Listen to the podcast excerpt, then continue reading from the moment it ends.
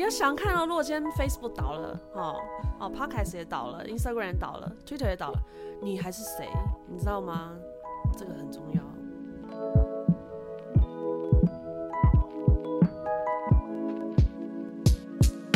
嗨，欢迎收听 Girl Power Talks 女力新生，这是一个集结女力和支持女力梦想的访谈频道。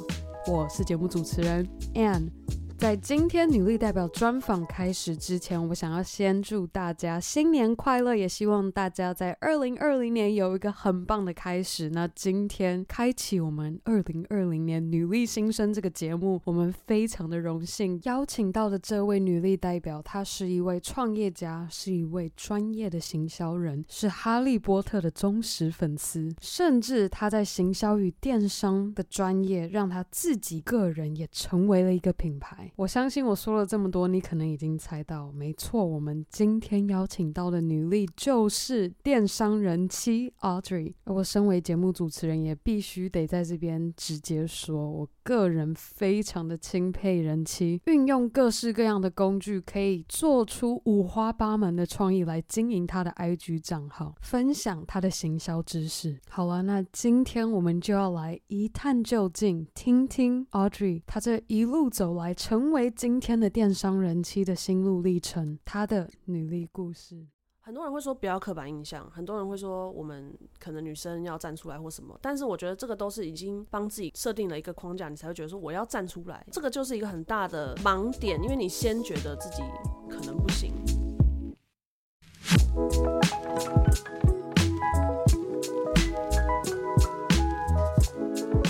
我们今天。人妻是现在大家看到的这样子，但我们今天想要拉回到学生时期。人妻，你在学时、oh.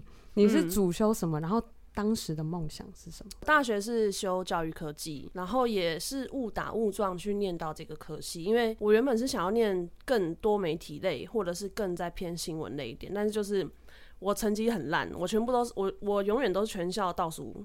几名啦，然后跟同学在那边争谁最后而已啦，所以真那时候真的就是误打误撞，然后挑到就是淡江教育科技系，然后去做推甄，然后就上了。嗯，啊，那时候觉得想法就是，哎、欸，有大学了，赶快先去念，不想管其他，不想再考。就有没有说，哎、欸，我因为我想要走教育跟科技，哦，没有没有 没有这种伟大的对。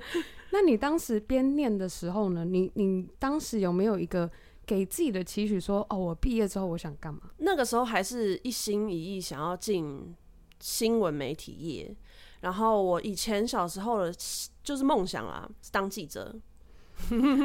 对，就是就是觉得说，哎、当新闻工作者就是非常的酷，然后又可以在第一线，然后又可以看到社会很多的面貌啊，或者是接触到很多不一样的人。嗯哼，对，所以那个时候的想法是这样。所以大学毕业以后，也就是有进报社。你觉得是什么原因会让你对于能够站在第一线，嗯、然后第一时消息的资讯这样子的专业这么的着迷，然后希望可以走入这一块？嗯、呃，很久以前有一个连续剧叫《玻璃市大人》。我不知道你有没有看过，好，没关系。那听众朋友应该有人知道《玻璃是大人》，听过打听过，好不好？对，那那那时候就觉得哇，因为警察的工作跟新闻记者的工作，我就觉得说，哎、欸。很酷，就就单纯真的就只有这样。然后那个时候也完全没有觉得说，哎、欸，我要进入什么行业，然后才可以有比较好的收入，什么都没有，就是完全是一个使命感。对，那包含现在很多的新闻工作者也都是靠着使命感在燃烧自己的生命。嗯，对啊，对啊，就只有这样。那你进去报社之后呢？嗯，你那个使命感还是一样？哦、在进去报社之前，其实有去其他的地方实习过，嗯，但就不是媒体业，就是。呃，比较像是属于公家单位的传产实习，然后一段时间。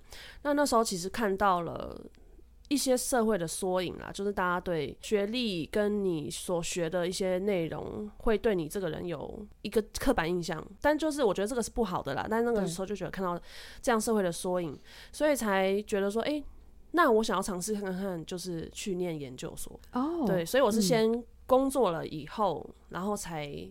在考研究所。嗯哼，对，那考研究所的时候，那时候目标就很明确，就是想要进新闻业，想要做媒体业。嗯，对，那也是因为我考没有 很好，一直要强调自己成绩不好。我真的对，但是我研究所很认真念，所以那时候才才考上，就是那个师大的图文传播所。嗯哼，那图文传播所其实就跟我们我现在在做的事情是非常的相像。其实教育科技也是，是一直到出社会以后做了一些工作，然后才意识到说，哎、欸，可能我对这一方面多媒体或是什么之类的事情有一点天分吧。然后又加上误打误撞都是在念这些，所以对现在其实你说做行销啊，做 Instagram 也好啊，或是任何自媒体的部分，其实我算是科班出身，而且是科班中的科班，科班中的科班，怎么说？科班中的科班，因为教育科技啊，它其实就是。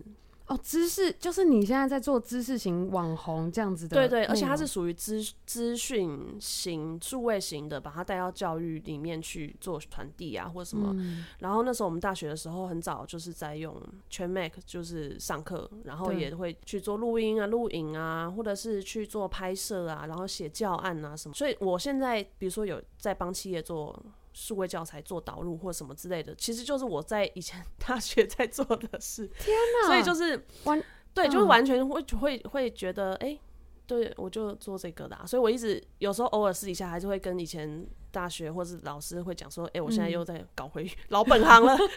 哎、欸，这而且重点是你当时选这个科系的时候，你根本没有想说，对我以后未来就是要走这个方向。我觉得没有。我觉得很多时候会听到线上有一些。前辈或者是同业或者是一些朋友分享什么、嗯、哦，他们有些人生的规划什么，但是我完全没有，包含我现在也没有，嗯、所以很多人会说，哎、欸，你做这个电商人妻，你的你有什么目的？你想要达到什么样的成绩，或是你再来的计划是什么？我都是真的就是顺心而为，走一步算一步这样子。我觉得也许就是因为你是这样子的心态去经营，所以无形之中你过往累积的技能都被你派上用场。对，多重派上用场。我刚刚就是我们要开始录音之前，我才见识了人妻，就是 一心非常多用，不是一心多用，我要强调是一心非常多用。太夸张了吧？是真的，我这个人就是一个一心一用，非常的典型，所以我对于这样子的技能就是非常的钦佩。那我现在我更好奇的是说，原本过往就是对于报社这件事情，嗯、或是说。传播多媒体这一块非常有兴趣，可是又是什么样的机遇让你会选择离开当时朝九晚五的工作，然后开始做自己的服饰品牌？呃，其实就真的就是遇到我先生吧，因为他其实是在、嗯、我遇到他的时候，他就创业。他是在做我们现在的老本行，就是做 ERP、CRM 系统导入行销，然后是代理国外的系统进来。但是他那时候在做的事情是非常传产的，嗯，就是比如说工厂产线会需要这个货物管理或是什么 skill 的管理之类的。那那时候我就觉得说，这个东西好像有点跟不上时代了。嗯，对，那那时候又是正好台湾新创，我我要出来创业的时候啦，正好前前几年就是台湾正好新创很蓬勃，每一个人都在讲说要 pitch 要什么，有看新创时代的人就知道这是在干嘛。但是那时候台湾就是像这样，一群年轻人有这样抱负，嗯，然后正好那个时候又是属于脸书流量红利非常好的时代，就是你广告随便乱投，你月营业额绝对都是百万以上。的那一种电商的，那是大概是哪一年的时候？呃，大概是我觉得应该算是五年前吧，五六年前。嗯、对对对，那那时候那时候流量非常好的时候。所以我就觉得我喜欢卖东西，卖东西也是我觉得很好玩。嗯、所以我觉得这个东西为什么我们何不把它拉到另外一个层次去做结合？那既然你可以写系统，那其实架购物车电商系统，其实对我们来说完全不是任何问题。是对，所以拍照啊、上架啊或者选品这些东西也是我在行的。所以等于那时候就是有点一个人兼多份。工作的角色，然后就把品牌盖起来，这样子。所以一开始有先自己尝试去拿货，开始试卖吗？我最早会接触到销售衣服的时候是高中、大学，那时候是在那个天母二手市集摆摊。你自己摆摊？对对，卖二手衣服。啊，你哪里来的二手？自己的二手衣？自己的，对对。然后那时候卖到就是，呃，我我记得很夸张，因为我的那个小摊位算是。应该算是业绩不错，嗯、然后一天都有千到万以上，就是一件衣服是五十一百哦，这样子在卖哦。然后那时候多到就是，哎，那个处理给别人的所有亲戚朋友啊，婆婆妈妈都把他们不想要的衣服拿来给我卖。然后到 那时候就对接触到卖衣服这件事，我就觉得非常好玩。嗯，然后会想要做衣服的原因，也是因为我觉得，因为我本身算是一个 big girl，然后我觉得台湾的一些市场在前阵子还是属于很日系。衣服很小，嗯，然后我就觉得为什么我们不能找一些我喜欢穿的衣服来，然后卖给有需要的人呢之类的。所以对选品这件事情我也是非常的热衷，因为本身就很喜欢买，所以就会去挑货这样。嗯哼，好妙哦！我现在想象你自己卖着二手，哎，那你会不会放音乐？你卖二手也会用音乐来吸引客人？不行呢，他有规定。什么？那个那个主办超好用的，我知道，但主办单位有规定，你不能放吆喝，不能搞很大声。哦，啊，真是的！我想有卖过衣服就知道，用音乐吸引吸引客人是个很好。或者是你可以讲一些什么招牌语或者什么 slogan 之类可以吸引，但是他们就有规定不行。那你的秘诀是什么？为什么可以让你的秘诀哦？其实那时候是因为大家都是摆地摊，就是你可能用一个野餐垫，然后铺在地上，然后东西就堆上去，然后所以我们会运用你写一个卡牌。招牌卡牌，嗯，也放在地上，嗯哼，然后看到卡牌的人，他就会特别的留意，再多看两眼。哦，所以不是只是东西而已，你还有文字去吸引他的目光。对对对对，比如说这一通啊全部五十。对啊，那哎、欸，会来逛这种市集的人，他一定就是想要挖宝捡便宜，所以他看到这张牌，他一定会多看两眼。嗯、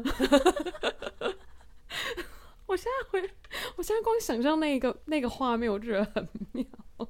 那你这样。好，所以变成是说，你当时就已经发现自己对这一块有兴趣，然后就开始慢慢的去做成自己的品牌。对，我喜欢卖东西，觉得好好玩啦。嗯，那你觉得，就是你当时从一个在公司体制下工作，然后最后转出来自己经营你的事业，嗯，你觉得在今天现在这样世代，我相信就像你说，当时那个年代很多台湾人想要创业，可是我觉得。现在感觉还是有这样子的趋势，甚至更早。我有发现的是，有些大学生可能毕业前就觉得说，我不想要在公司工作，我想要创业。嗯。但你觉得今天如果对于创业这件事情要踏入之前，经常会忽略的一个要考量的点是什么？我觉得对于年轻人来说，会忽略一点就是觉得自己可以。那那个也是我一刚开始在创业的时候会遇到的一个很大的问题，就觉得说，哦，这些事情没有什么难的吧，或什么什么，就会犯一个新手病。我通称就是新手病。嗯，那这个新手病其实我会觉得很多人他是可能可以克服，但是有些人他可能不行。所以我我会觉得创业这件事情其实不是真的适合每一个人。然后有些人他可能不需要任何社会经验，他就可以把这些事情做得很好。但是有些人会觉得建议你可以去上过班，真的了解到多一点社会的面向，或者是职场上面的面向，你再去做创业这件事情，会对你来说比较有利。因为我我就是这样，我是先踏入职场，然后才创业，然后所以现在在不管是面对人脉或人际关系，或者是你在工作上职场会面到了一些伦理道德，那这些都不是教科书会教你的。然后有些人会觉得说这没什么吧，就是应对而已啊。但是有时候很多的美美嘎嘎是真的年轻人会忽略的一个重要的。有没有有没有一个你发现就是最常见的一个新手病，哦，这其实我已经讲过超多次了，就是信件礼仪，email 的信件礼仪这件事情，很多年轻人他会觉得说，为什么要写 email 去做邀约，或者是合作，为什么要透过 email 的往来，或者是你在写 email 的时候，有些需要注意的地方，很多人会忽略。但是对于不管是企业来说，或者是个人经验来说，很多东西其实是需要透过信件去做确认的。包含后面可能会产生的公关问题或是法律问题，这个不是你口头邀约或者是讯息邀约就可以解决的，因为有时候法律可能还是需要你有 email 的依据或什么之类。对对对，这个这个都是替自己保障。那没有遇过的人还不会知道啊。嗯，嗯，就像以前在大企业里面工作，跟主管还是跟谁讨论什么事情，一定电话上讲完之后，马上发 email 就要留一个记录。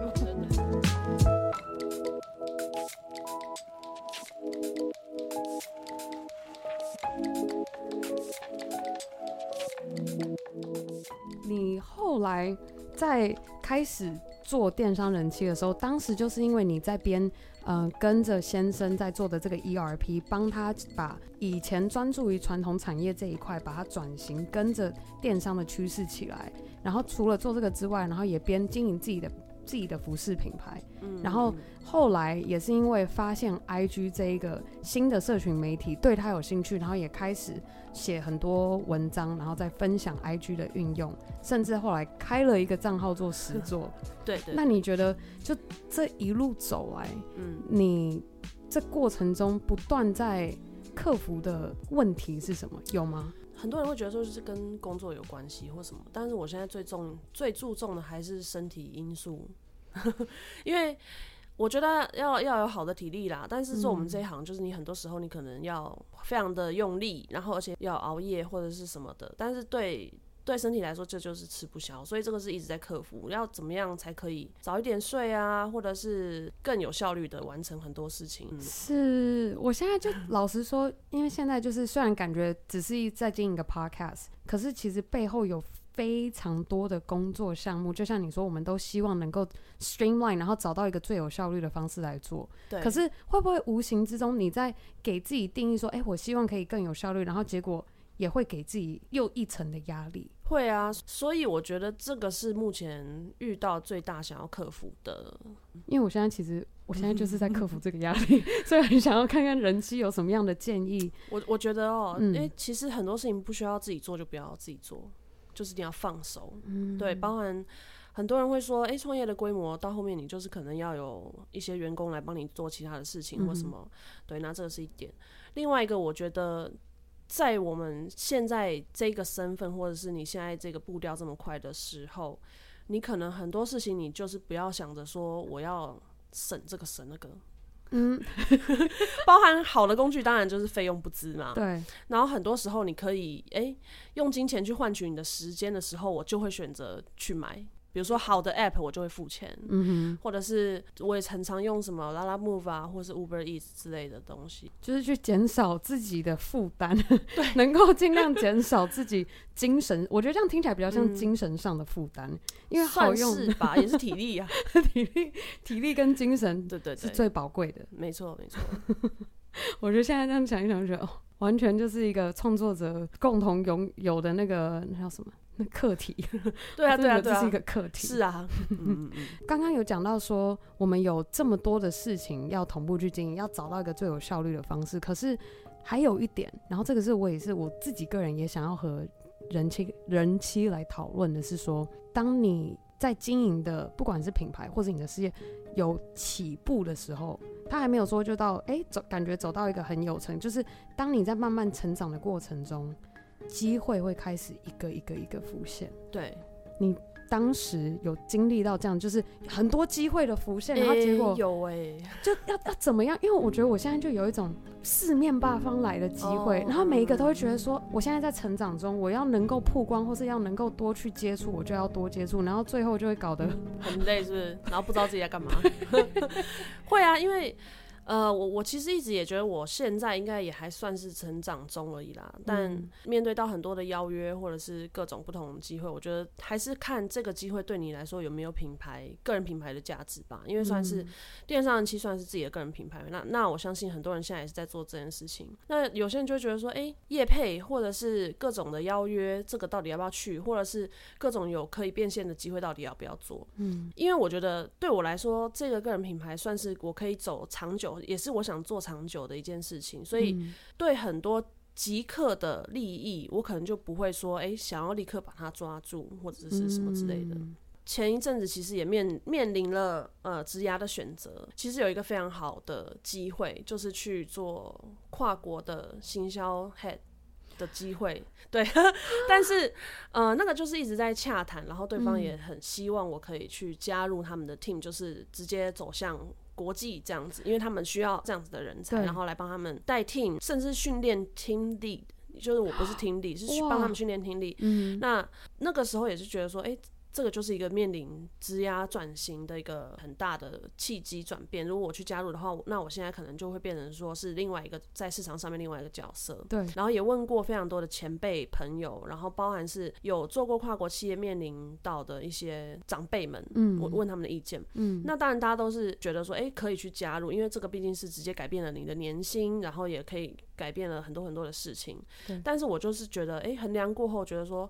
我现在的年薪跟这份工作可能预期到的天花板，就是说薪水的天花板好像差不多。但是在做这件事情的话，我就必须又是变成说，我做的所有的决策，我都是要跟别人交代，就是不是跟自己交代。所以这个洽谈是算是先搁置了啦，算是先搁置。然后也因为正好就面临到我要出书，然后有一整串的这个活动啊什么什么之类，这算是先搁置。对，那这个算是一个比较大的抉择吧。嗯，嗯听起来是非常的大。我刚刚就想象，我刚你刚刚在陈述的过程中，我在想象今天要是我拿到这样的机会，我会我要怎么办？哦、对，那这这个工作还有一个，就是他可能要一直飞来飞去，嗯、然后所以你就会变成说，哎、欸，那你的家庭呢？对不对？对，那你是不是要顾你的另外一半，或者是你现在家庭正在做的事情什么之类，会需要一个转折，所以这也是我在考量的一个很重要的点。嗯、你是要好好的。在这边做你自己想做的事情呢，还是你可以往另外一个国际大家所期待的那个样貌去做？嗯、对。但我现在比较大的的心思还是觉得说，哎、欸，我留在这，然后做我自己想做的事情。假如说我们现在有听众，就是面临这样子人生很大抉择，嗯，然后你当时是有跟长辈们询问的过程中，有没有一个给自己衡量的标准吗？对，标准等于是说，有的时候我们就是会怕。听太多别人说的，然后变成最后不自己知不知道自己到底要的是哪一个？哦、对对会，我觉得这个时候就是你自己其实心里面要带一个答案，嗯、然后你再去问别人的意见。嗯、然后我那时候去问的时候，其实我问的就是真的是呃，台湾算是顶尖企业的一些资深经理人的朋友，这样子、嗯、会让我觉得想要决策的一点还是。想象自己未来会长什么样子的面貌吧，因为我一直在跟很多很多的朋友讲说，我们现在三十岁了嘛，嗯，那一定要为了你下一个三十岁的样貌着想，就是你六十岁的时候你在做什么，嗯、那这个是很多人会忽略的，包含很多的年轻朋友，他们会觉得说，哎、欸，我把眼前的事情做好，然后我好像还不需要考虑这么多，但是其实时间是很快，而且你现在做的任何一个决策都会影响你未来。可能会变成什么样子的人嘛？对，所以你只要诶、欸、观察你身边五六十岁的长辈，他们现在生活是什么？你不想要变成哪样，或是你想要有怎么样的期盼，你就往这个方向去做决定。嗯，了解，等于是先从身边去找找看有没有类似的人设可以去做为评估点。对啊，对啊，对啊，对啊，嗯，就比较不会说完全没有一个基准点，然后你就还是会处于一个完全不知道到底该从何何去何从的。状态对，那这也是我觉得这也是因为我可能喜欢跟老人家相处的好处吧，嗯，所以所以会看到一些面相，嗯哼，现在看不到的东西，嗯，嗯，我觉得你你是一个非常对于你未知或不知道的事情都会保有好奇心，想要去深入了解，对啊对啊对啊，就不是只是了解而已，你是会想要 深入了解，没错啊，对啊对啊，超级我很钦佩你这样子精神，哦，真的真的真的非常钦佩。就其实这个是听了 Audrey 有上过的其他的 podcast，我说嗯，嗯，好像听出这个 pattern 出来。那现在人妻，你这样就是从过去这么多的经验，然后你刚刚说有拿到这个跨国的嗯 offer offer，嗯，那你觉得这样，你今天这样子所有的经验累积起来，然后看你觉得要如何能够成为一个优秀的数位媒体创作者，需要培养或者是具备的。能力是什么？我觉得你说一些什么做图啊，或什么写文案，我觉得那个都不是什么真正需要具备的能力。我觉得真正需要具备能力，其实是开放的心胸跟试图帮自己拓宽眼界的能力。因为我觉得这个是真的，很多人会很缺乏，包含就是现在很多自媒体工作者，他会陷入一个在同温层打转的圈圈，然后也有很多人会觉得说，哎，对不？不认识或者是他不不熟悉的族群，他会选择不去接触，嗯、或者是觉得诶、欸，那个是一个很不入流的东西，我不想要去了解或什么之类。这个想法其实是错误，因为如果你没有办法看到很多很多社会的面向的时候，你就不知道如何去拿捏你即将要创作出来的东西。这个是我一直一直试图想要跟大家讲的点。我觉得这也是目前台湾社会会面临到的一个问题，就是大家不愿意互相了解。是有什么样的事情，看到什么事情发生，还是经历什么事情让你深刻体会或是领悟这件事吗？其实我觉得一直以来我都会觉得说，哎、欸，不管是什么样的人，我都会想要尝试看看跟他当朋友。嗯，就也是因为可能我国中被排挤吧，国国国中被排挤，所以你只能跟一些 大家不想 讲话的人当朋友。什么？等一下，我现在现在这一群当初排挤的。一个一个这个出来，你看看，我现在都不想理他们了。对啊，所以你会去跟一些哎、欸，大家平常不会去接触到的人当朋友，嗯、所以你会了解到他们在想什么，然后也会了解到他们平常是过什么样的生活等等。那包含到我高中一毕业，然后还在还没念大学的时候，我就去打工。然后因为我念的学校，我国高中是念维格嘛，嗯、那维格同学其实也是跟大家不太一样，嗯，所以那时候去打工的时候，算是真正面对到很多不同社会族群的人，因为我去麦当劳上班，嗯、然后就会认识很多不同人，所以我就发现，哎、欸，原来大家眼中的角度的我们是这样，然后原来大家心里在想什么或者流行什么，那那时候我就觉得算是很冲击吧，因为从从小被保护的很好，嗯、所以。真正接触到的时候，你就会觉得说哇，原来是这样子。嗯，嗯，就开始接触到，发现到这个世界有多大，对对对，有多少就是形形色色不一样的人。对，包含台湾可能大多数人，哪一些人才是大多数人，或者大多数人的生活是什么样子，其实跟我们想的都不太一样。嗯嗯，我记得之前，嗯、呃，我们第一次在电话上聊的时候，人气有说你有 follow 一些中南部妈妈团购的。哦，有啊有啊，就是我。我觉得妈妈团购这也还好，但是可能比如说像是一些呃直播拍卖啊，或者是一些其他的东西，我觉得好像我们这圈子的人比较少愿意去了解，嗯、对，所以包含在上次年会的时候，大家就在讲南哥哥的直播拍卖啊，有些人他也觉得说、嗯、不想看，或者是不想去了解，但是像这样子的东西，它背后很大的商机，或是背后很大的呃族群的脉动啊，大家生活样貌或者什么，这个我觉得才是真正值得去研究的。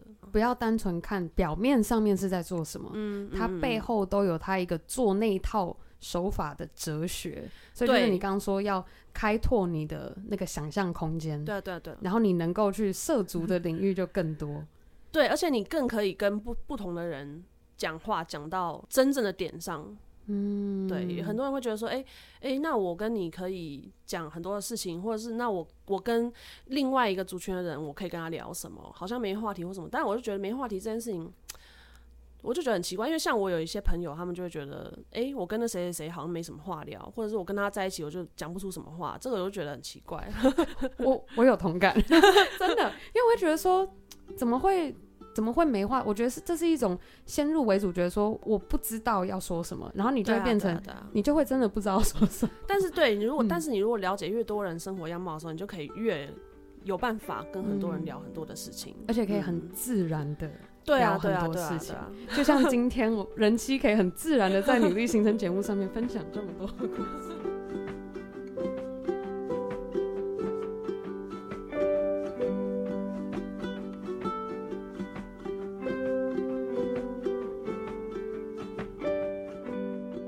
聊了这么多过去 Audrey 有做过的事情，你学生时期这些种种的经历，今天也不要说今天啊，就现在的你。你现在的梦想是什么？我现在的梦想哦，我觉得还是还是一样啊，就是我想要开一个店，是让我家族的所有人可以大家一起在一起，然后不用担心下一餐在哪里。嗯，哦，所以其实就是一个想要照顾好家人的这一个，算是吧。因为我就一直跟大家说，哎、我想要开间米店，然后每个人哈哈哈哈。没有人把我当真。什么米店？就是米食店，然后也会卖一些五谷杂粮，或者是想卖什么就卖什么。鼎泰丰也是卖柴米油盐酱醋茶。哦，真的吗？对，起家的，就是最民生、最传统的这样子的东西做起。没错。所以其实就是电商人气，其实要慢慢从电商又转回传统。但是也不是，我就想开一间小小的店，然后让我家人可以在那边就好了。你指的家人是指自己？嗯，你现在和先生的家人有血血缘的家人。哈，我觉得有这样子的心真的很伟大，会吗？真的，我觉得这个家族企业或者是家庭的这个事情，算是我一直想要做的啊。嗯，嗯，就是希望能够创立一个品牌起来，可以让你的家族世代延续下去，算是吧。是但是没有到很大的什么企企业的那种感觉，什么红海什么没有 没有。但是我喜欢大家族，嗯、大家活在一起啊。嗯嗯，喜欢那个热闹的感觉。对对对对对，嗯嗯。那你觉得？刚刚我们聊这么多，当时还在学，你当时的梦想是希望可以进入报社的 Audrey，跟今天的 Audrey 最大的不同是什么？我觉得算是更清楚了解自己想要什么吧，因为毕竟在年轻的时候你会很彷徨，然后也会对未来有很多很多不确定或是不安定感，但是我觉得。呃，现在安定感其实也有很大一部分是来自于我的婚姻啦，因为毕竟我从小到大都觉得说，哎、欸，想要一个稳定的婚姻，然后我就可以去做其他我自己想要的事情。嗯，所以算是有了婚姻以后，我觉得对自己生活更有办法去掌握。嗯，嗯就等于是你有一个立基点，可以让你稳稳的抓着之后，然后你再去延伸其他的。算是算是，嗯，我觉得感觉跟我有一点像。最近最近未婚夫不在身边，就觉得很很没有力工作，需要。所以我觉得，哎、欸，其实我我后天就要飞大陆了。哦，是哦。但我三月就会回来了。那你三月要被在隔离？对，没错。所以我接下来就是，嗯、呃，后天之后开始十四天就要自己在饭店里面可能 开个直播啊，oh, 然后可能剪节目。Oh. 但是呢，你刚刚讲，你刚刚形容的心境，我完全能够理解。我觉得我是一个很需要安全感的。就我觉得某种就心灵层面上面，我可以有安全感之后，我就会觉得我能够有那个能量再去冲其他我想要做的事情。对。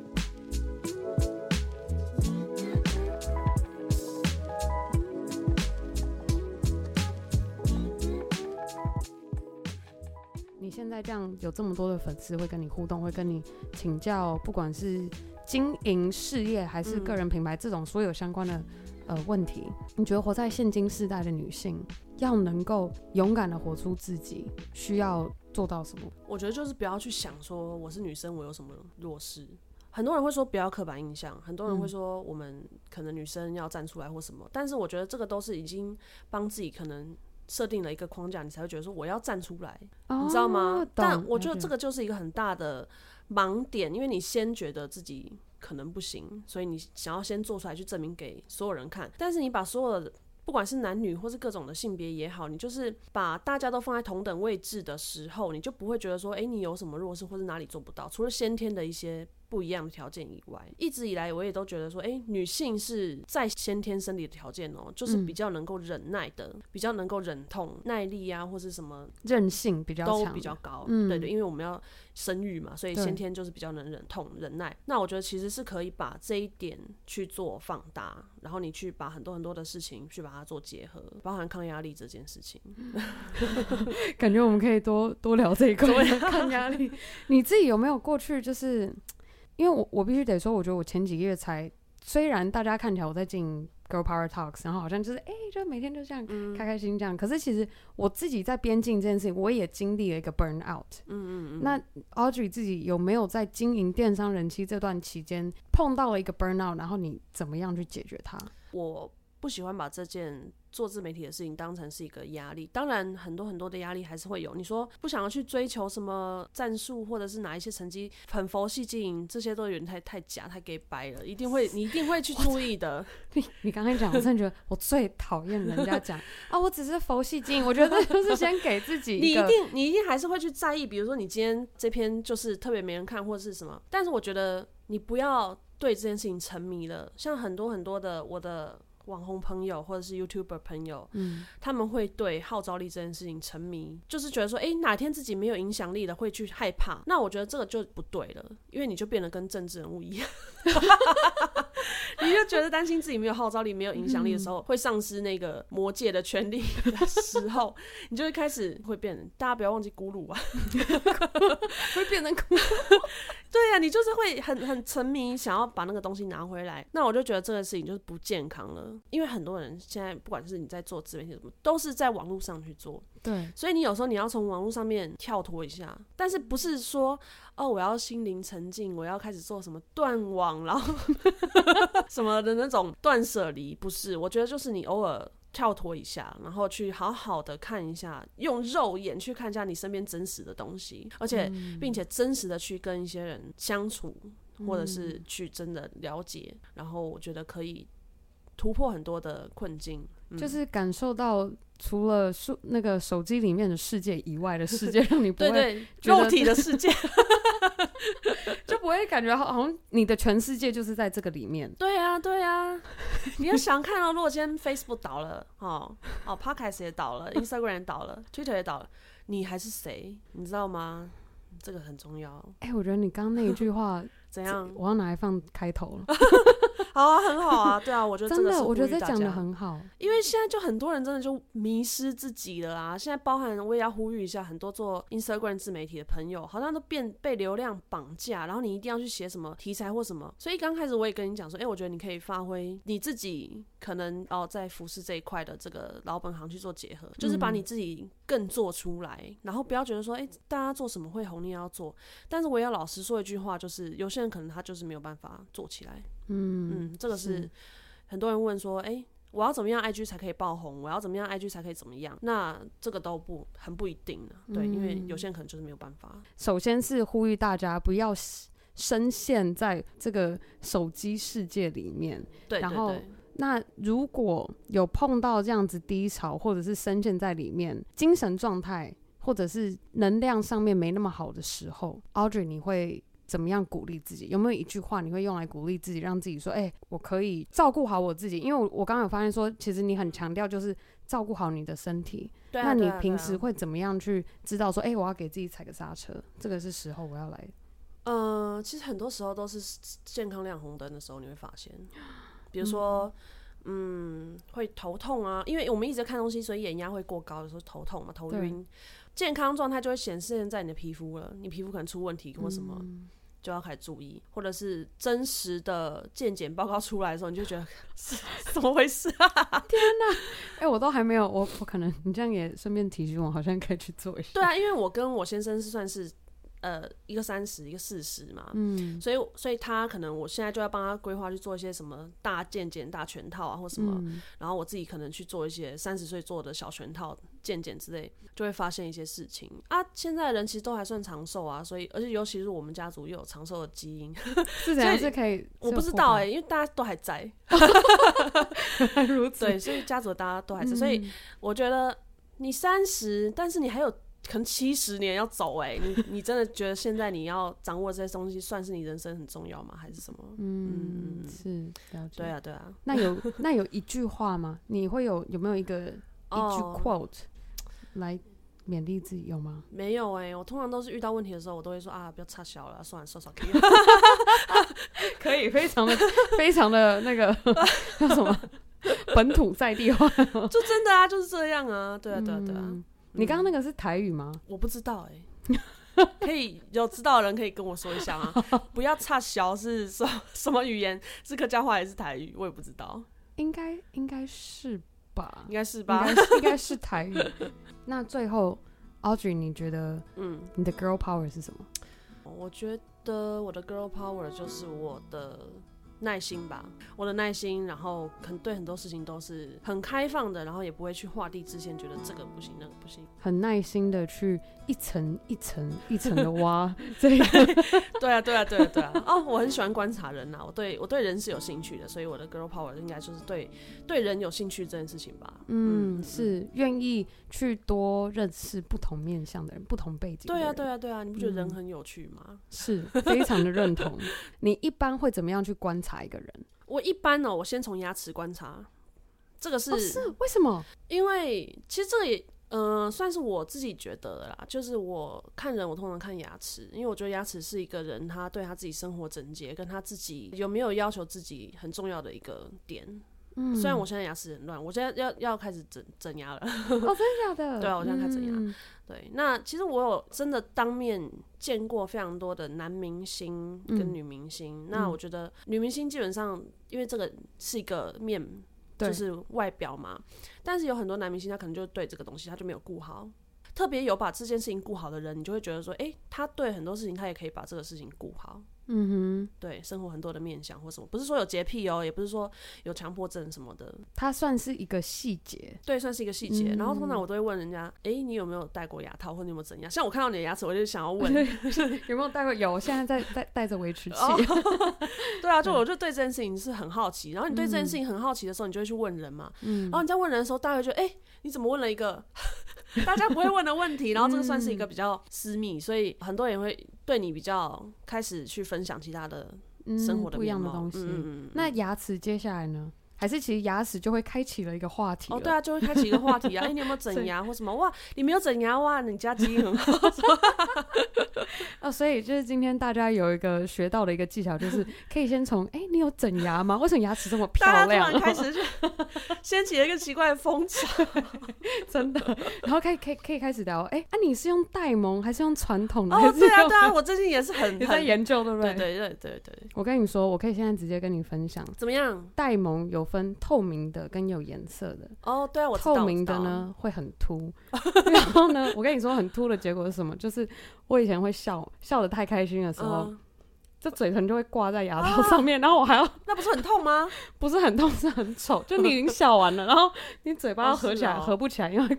哦，所以你 我是要戴隐适美啦，所以没有那。哦，你会戴隐适美？对对对。啊，那跟大家分享一下，隐适美就是出名的贵，而且听说戴很多副哎，因为他要一直换，他会跟你的牙齿一直去换。我准备好了，嗯嗯嗯，有心理准备了是不是？我觉得你可以好好的面对牙医，你就可以面对人生。懂，我超怕每次进牙医，我都对啊，我的手都在捏着，然后想说没事的，没事的，我也想象自己在打魁地奇，自己哈利波特，可以了，可以了。你是哈利波特迷吗？重度迷，对，真假的？对啊，哎，我我跟你说，我最近晚上在做什么事情？怎样？我用 YouTube 放哈利波特背景音乐，然后在看自己有魔力是？对，然后其实我在看书。哦，欢迎华纳来给我演配，非常欢迎哦。嗯，我们今天那个节目详情内会附上那个 Audrey 的联系方式，所以有需要就可以直接找到他。那 Audrey 今天。在女力新生上面，嗯、作为一个女力代表，在分享你的故事。嗯，那你身边有没有这样的好姐妹？你希望可以邀请她也上我们节目分享她的故事？哇，我都不知道你们 已经有谁还没上来了、欸，怎么办？糗爆是，应该是说你很欣赏她现在在做的事情，然后你觉得她的故事可以分享给我们听众，作为一个励志和或是激励启发的代表。Kelly 杨，对，他做过哪些事情？他不是我不认识他啦，但是我对他很好奇。嗯，Kelly 杨是做 YouTuber，哦，YouTuber。好，我这个呢就是 好，嗯，接下来就是 Ann 今天专访完就开始有功课要做了。对，好了，那我们今天跟 Audrey 聊得非常的开心，然后也希望今天听到电商人机，其实我我。女力新生想要讲这些故事，其实真的就是希望说，能够提醒大家，今天在节目上分享这些故事的这些女力代表们，并不是一夜之间，然后找到自己的方向，还是一夜之间就能够做今天在做的事情。我们刚刚听到你从经营一个服饰品牌这样子一个技能，你是从高中自己摆地摊开始累积起来的，这个有谁听过？这、有谁知道？你知道，就有时候很多。你当听到他的背后故事之后，你就可以更理解说，哦，原来这个是长时间累积出来的，绝对不是一个就真的是哎，好像轻松，可能我一年我就要能够做到什么。真的很多事情，我觉得就像你刚刚说到，因为现在时代走脚步走得太快，我们就会忘记一件事情，其其实是真的需要时间 去经营，就是人的根本啊，真的。是，好了，那嗯、我就不再废话那么多了。我们真的非常感谢 Audrey 今天跟大家分享她的故事，我们下次再见，拜拜。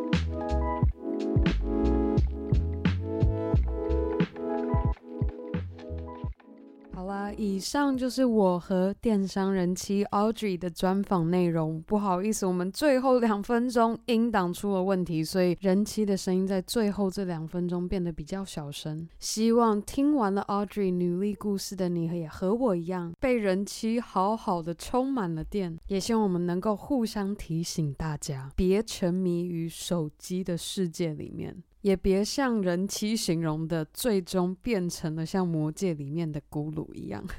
好啦，那最后的最后，我想要再次非常感谢每周定时收听《Girl Power Talks》努力新生的你。如果你喜欢我们的节目，非常开心可以看到你在 Apple Podcast 帮我们打星和留言，写下你喜欢我们节目的地方，或是希望努力新生可以改进的地方，又或是也可以直接在 IG 动态上标注 Girl Power Talks 的账号，让我可以认识你。